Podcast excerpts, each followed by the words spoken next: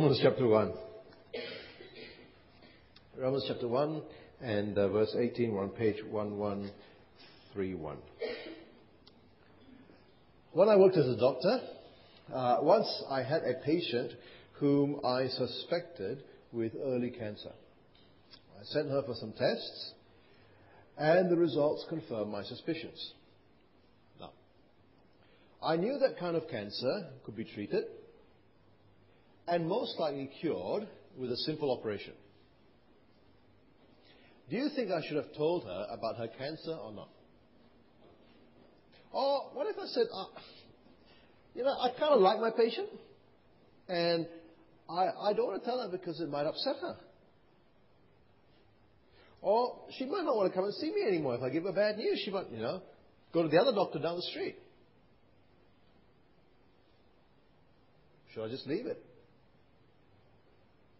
Or should I tell her the truth?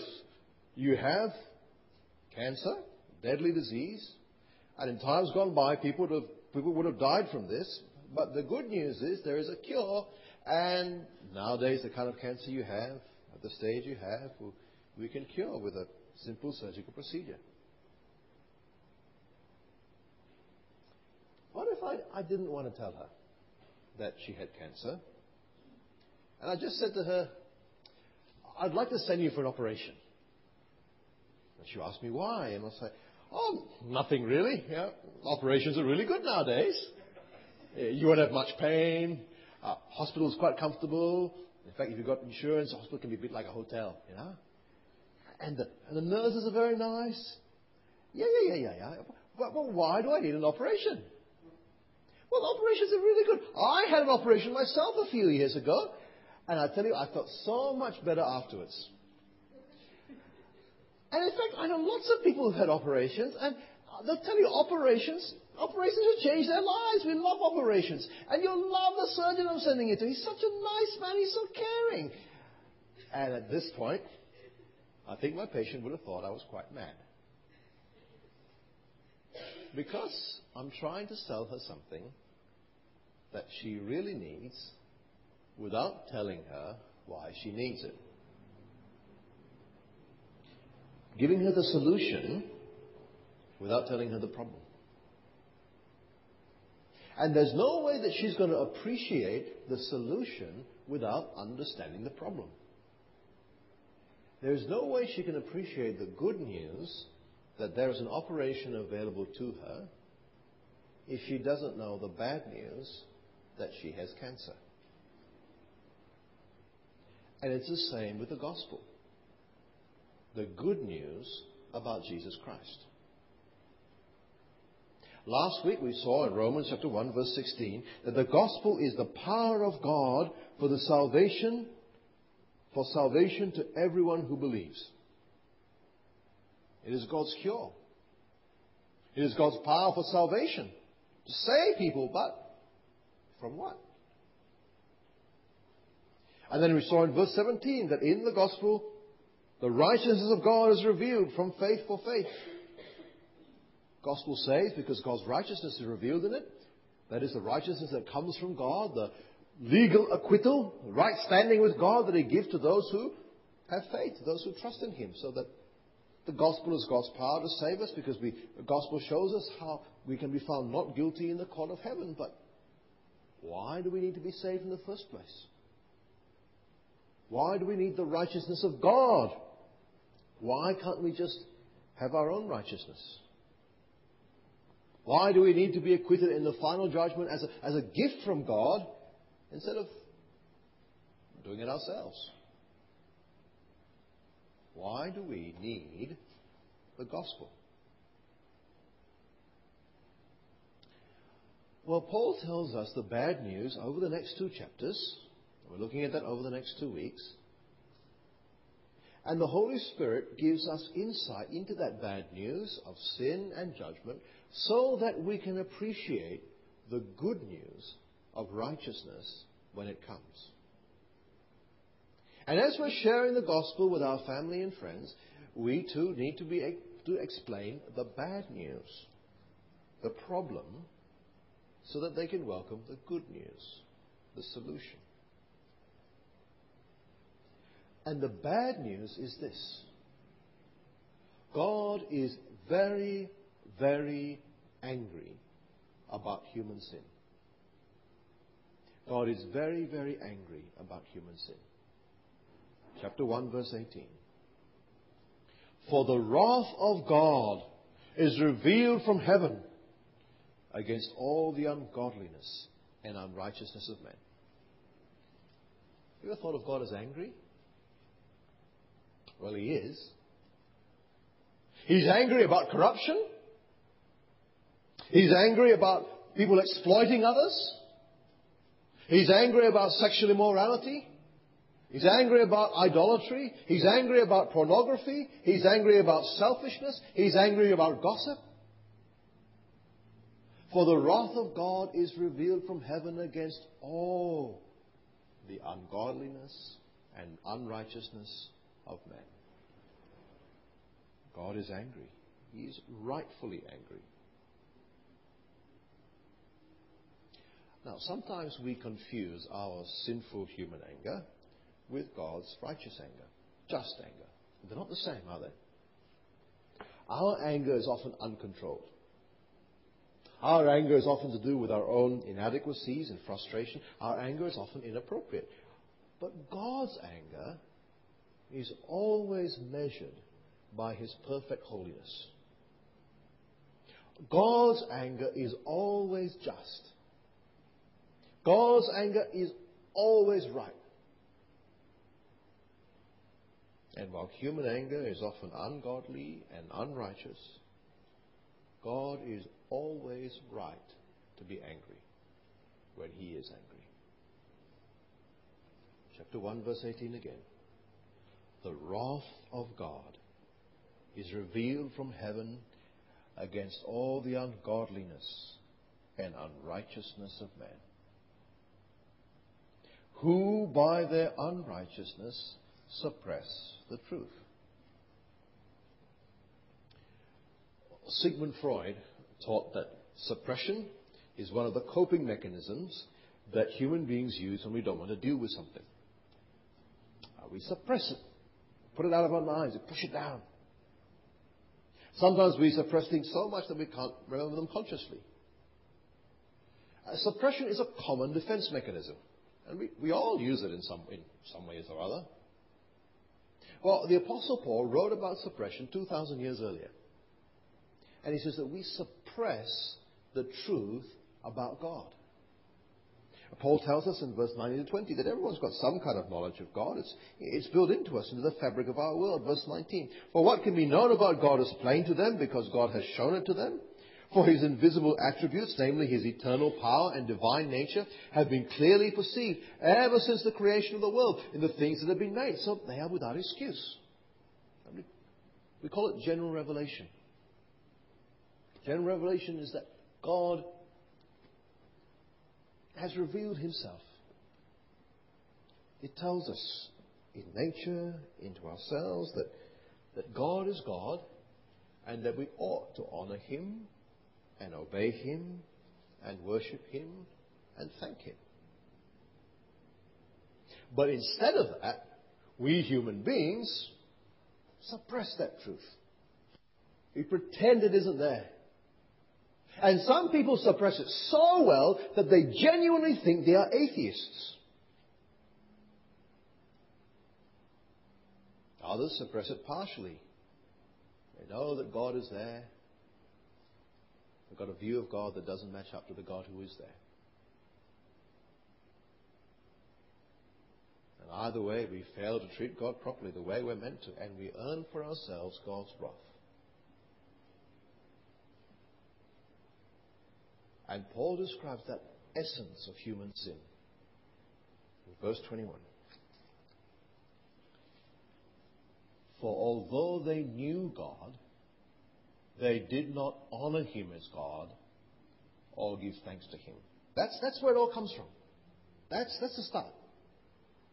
They knew God. They did not honor him as God or give thanks to him.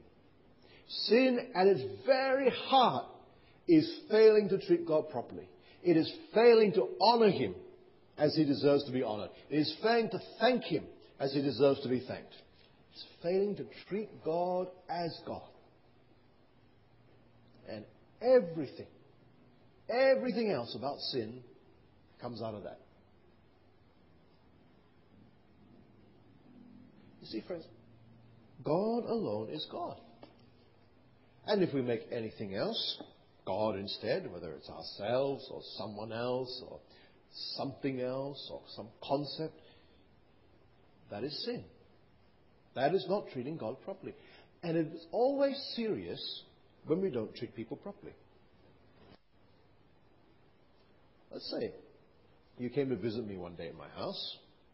I said, Come in, come in, come in. And I called you, Come, have a seat on the floor. And then I opened a can of Pal. You know what Pal is, right? Dog food, yeah? Open a can of Pal. Okay? I take a bowl. That. Have some of that. And then I take the bowl. Imagine I have a dog. I don't have a dog, but imagine I have a dog. All right. I take the bowl from my dog. The water there. Okay, come, come. Have some water. There you go. Have some water. And then it's getting dark. Okay, it's uh, time to go. Uh, it's getting dark. Take you outside. Put you in the kennel. Now, you'd be pretty upset by that, would you? Of course you would. Why? Because you're a human being. You're not a dog. I'm treating you like a dog. Now, I've been treating you very well as a dog, mind you. Right? Pal is not cheap. Huh? But you are not a dog. You're a human being. And the way to treat a human being is very different from the way to treat a dog. And so for me to treat you properly, I'll have to treat you differently than how I treat a dog properly. Now, treating you properly as a human being does not involve giving you my ultimate allegiance. Because you are not God. But God is God. He is not our equal. He is our creator. And treating him properly means honoring him, worshipping him, loving him, obeying him, and living my life for his glory. In fact, the whole creation exists by God and for God. It exists in order to treat God properly, that is, to glorify him. Yet so often we treat him like another human being, or worse. We fail to give him the glory he deserves. We fail to treat him as God. Instead, we give something else the place that He should have in our lives. And that is the ultimate insult to God. And you know, it's, it's, it's really bad when we don't treat our fellow human beings properly. But God is so great. God is so good. He is so holy that failing to treat Him properly, that is it's just the most awful, horrendous thing anyone can do. What? You can do it all the time. We do it all the time. And we think nothing of it.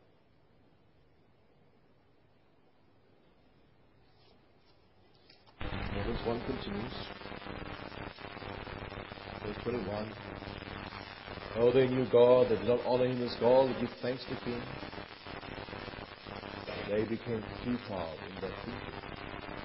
And their foolish hearts were dark. Sin affects our thinking. Makes hearts dark. Binds us to futility. Robs us of the knowledge of God. And so we'll never be able to reason our way to God. Sin has distorted our minds. And this distorted thinking that comes from our treatment of God in turn it leads to idolatry. Verse 22. Claiming to be wise, they became fools and exchanged the glory of the immortal God for images representing mortal man and birds and animals and reptiles. Idolatry is wrong. Mustn't worship idols. Can't worship the true God with images. And idolatry, in turn, leads to sexual immorality. First in the heart and then the body, verse 24 25. Therefore God gave them up in the lust of their hearts to impurity, the dishonoring of their bodies among themselves. Because, why? Because they exchanged the truth about God for a lie, and worshipped and served the creature rather than the Creator, who is blessed forever. Amen. Sexual immorality is a product of idolatry. Whenever, whenever we treat God not as God, whenever we make God in our minds, in our hearts, less than He is, then, we will find something to fill the. And God, is a punishment that, gives us over, hands us over to sexual immorality. And as human beings reject God's rule for idols, He lets them be captivated by sexual sins. And in verse 26 to 27, we see the product of that. For this reason, God gave them up to dishonorable passions. For their women exchanged natural relations for those that are contrary to nature. And the men likewise gave up natural relations with women and were consumed with passion for one another. Men committing shameless acts with men and receiving in themselves the due penalty for their error.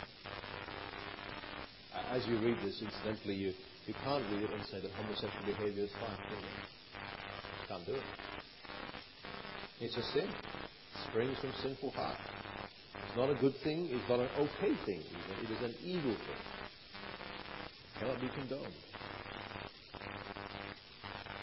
But it's not just sexual sin that comes from a failure to treat God as God. All other sins do as well, and they are just as evil.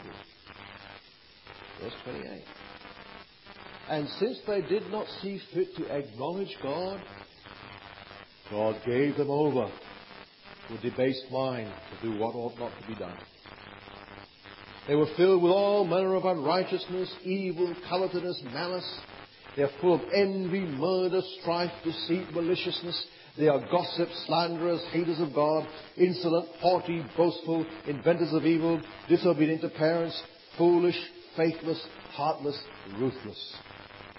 Though they know God's decree that those who practice such things deserve to die, they not only do them but give approval to those who practice them. You see, sin against God on the inside leads to all these evil behaviors on the outside. When we fail to treat God as God, He punishes us by letting us, by handing us over, by allowing us to sin more and more in our words and our actions.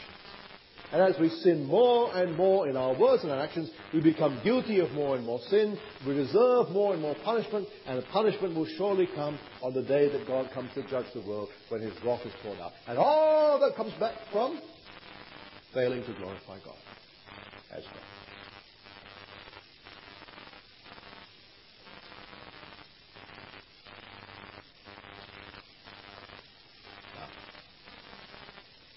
As you're listening to all those sins in Romans 1, wonder what you're thinking. Some of you may be thinking, I am really sinful, and you're longing for me to start talking about the solution to the sin problem. But others might be thinking, hey, it's not so bad. I don't have idols. I'm sexually pure. I'm a moral person.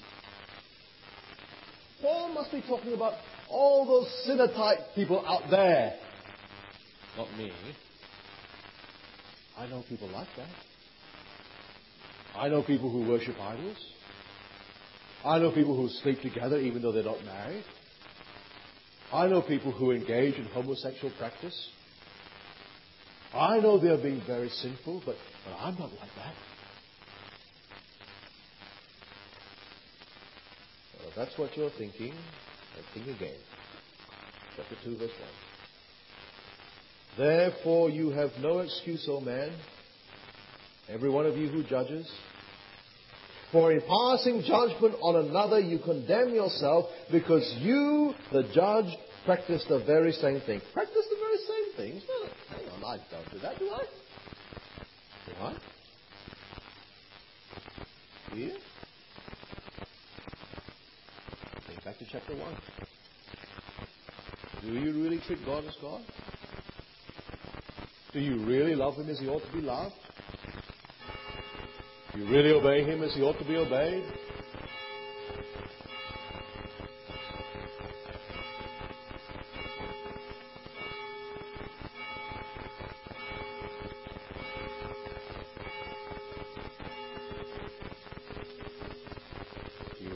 Him the way He ought to be honored? Do you really treat God properly?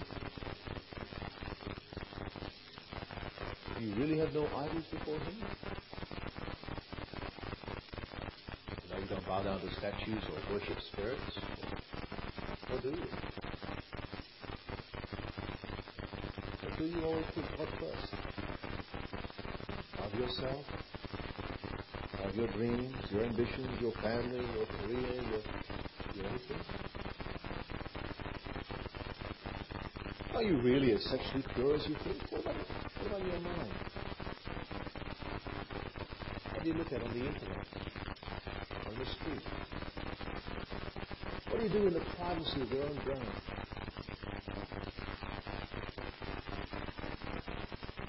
Jesus warned against the adultery of the heart. And look at that list in verses 28 to 32. The symptoms of, of sinful people. People who don't treat God properly. Do you see yourself there? Really? Are you covetous? Verse 29. You find yourself wanting things and relationships and positions that, that other people have and you don't? Are you greedy? Keep on wanting more and more. Are you malicious in verse 29? You're being nasty to someone? What about envy? Find yourself jealous of the successes of others? Or murder? Probably haven't killed anyone. But monsters you can bring in the heart. What about strife? Quarreling. Ever been in an argument where you haven't really acted in a godly way throughout?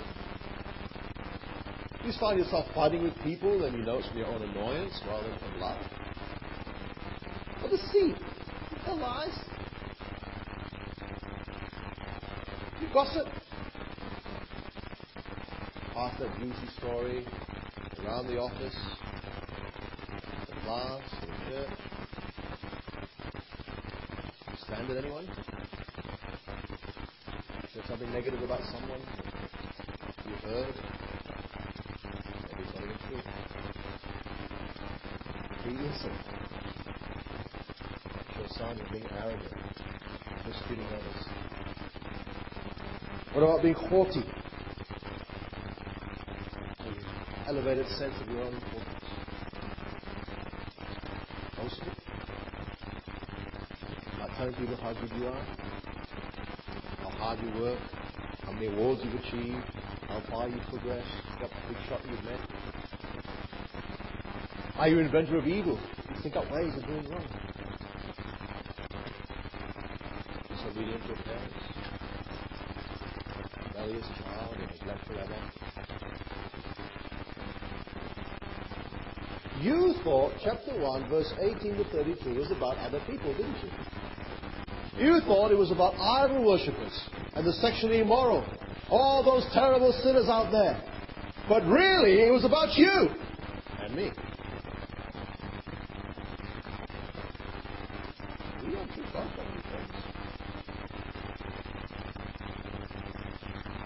That's the that we do.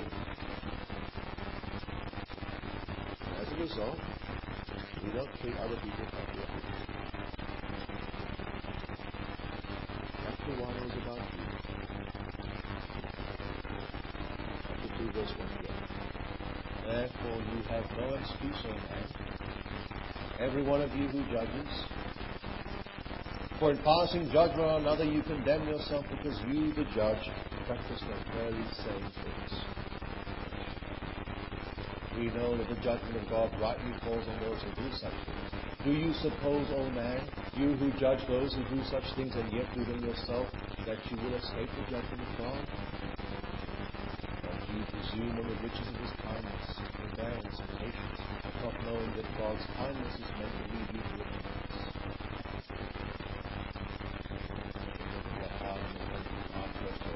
Yourself in the day of wrath. God's righteous judgment will be you.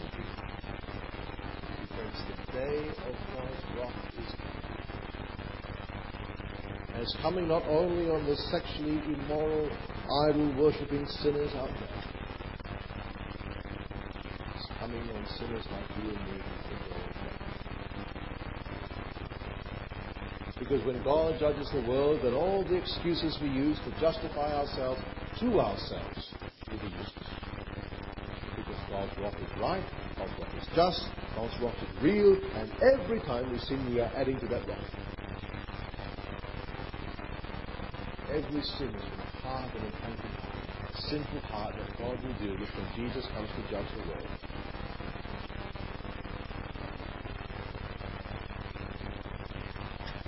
And even though God been kind by bringing his end in the reason is for people to that day of God coming, they will be close.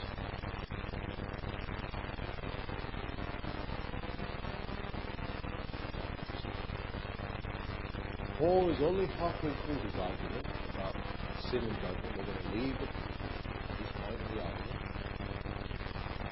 But we can already see the answer to the question he starts off with. What do we need to be saved from? We need to be saved from our sin, our failure to treat God and the awful wrath of God that will be poured out upon us as a result.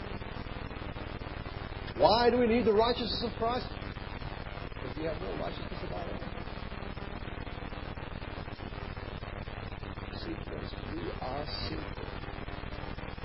We are even more sinful than we realize. We are the wretch that we sing about in Amazing Grace. We are the worm that we sing about in Alas and Did My Saviour Bleed. We are corrupted and spoiled selfish and sinful, and God is really angry with sinful human beings. We really do deserve God's punishment. But the gospel is the power of God for the salvation of those who believe. For the gospel tells us of the perfect Son of God who died to take our sin and our punishment. It tells us of how God, in His love, gave His Son to absorb His righteous anger on the cross for us. So that there is no more anger from the Father against those who trust in Jesus. God's wrath has been. Sin has been atoned for. Justice has been done. And so the gospel, back to 117, in the gospel, a righteousness of God is revealed. The righteousness that comes by faith, not by performance. Because by performance, performance simply earns us the wrath of God.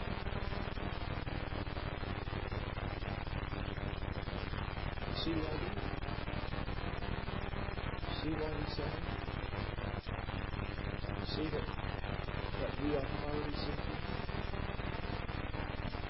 Therefore, we need the righteousness of God through Jesus.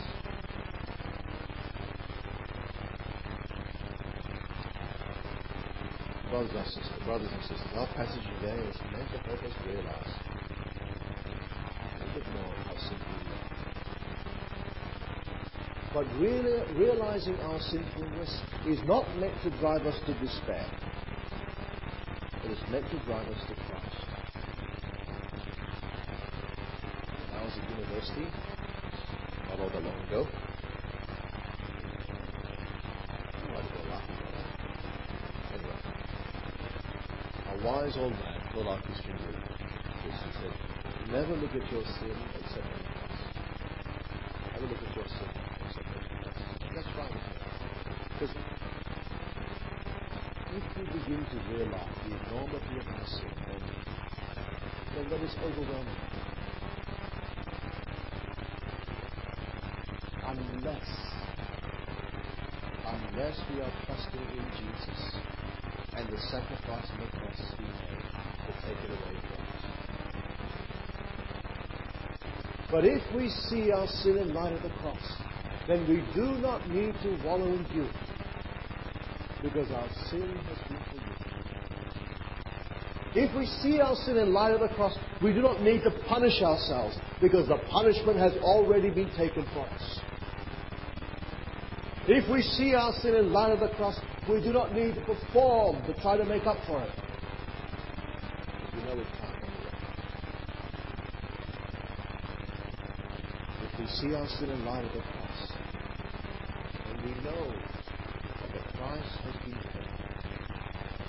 The substitution has taken place. The sacrifice has been made. God's wrath has been turned away. And now we are free.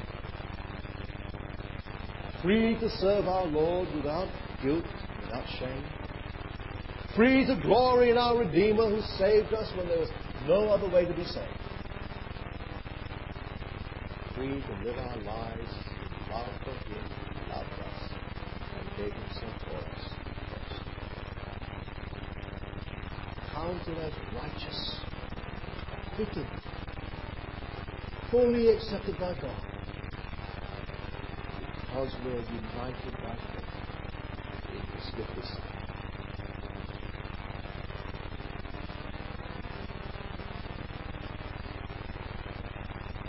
If you know you are a sinner, then you must come to Jesus. You must trust in Jesus. Trust in Him to take away your sin. And if you are trusting in the Lord Jesus, then you must hold on to Him and His gospel. His Spirit is at work in your life, changing you into the likeness of Christ. And yet, we still struggle against sin. Still got our sinful nature here. We'll still fail. While Martin Luther talked about the that we are simultaneously sinners and righteous. In our struggle with sin, let us keep thanking God. Let us keep on taking that struggle and being reminded every day of our need for Jesus. Let's keep on looking the cross every day, every moment for our pardon, forgiveness, and peace. And only then can our righteousness be found.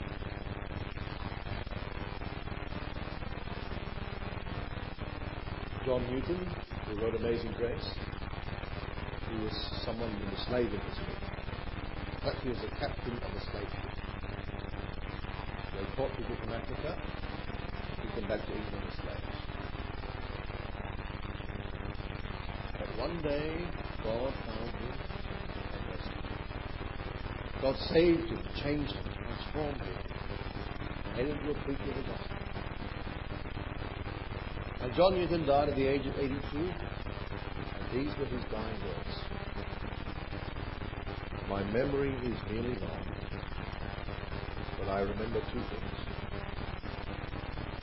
That I am a great sinner, and that Christ is a great Savior. I'm a great sinner. Christ is a great Savior. Friends, we are sinners. We are great sinners. We are, we sinners than we think. But God loved us so much that Jesus died for us. Jesus died for us so we can be fully forgiven. Died to take our place so that we can be acquitted in God's courtroom, considered righteous in His eyes. So that on that last day, when the of revealed, we saved. I am a great sinner. Christ is a great Savior. So let's give Him the glory.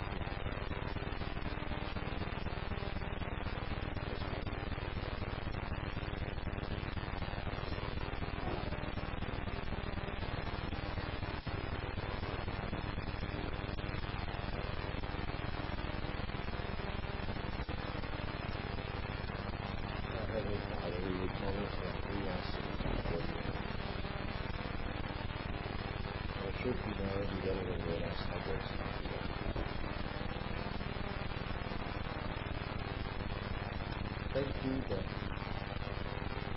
in spite of our though we were of our rebellion against you, You love us. Is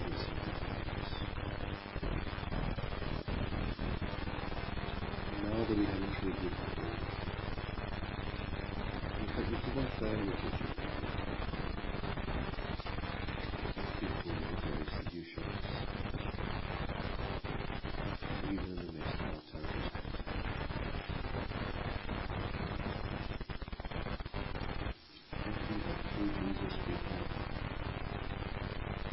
you that we could never that we could never feel.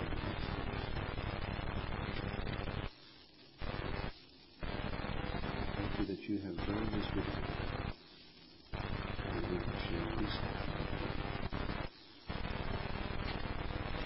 Thank you that you have made us saints. Thank you that you have taken your love from us.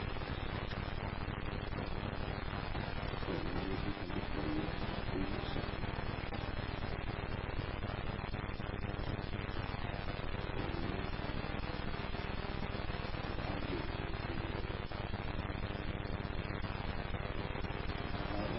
To keep on holding on this. Help us please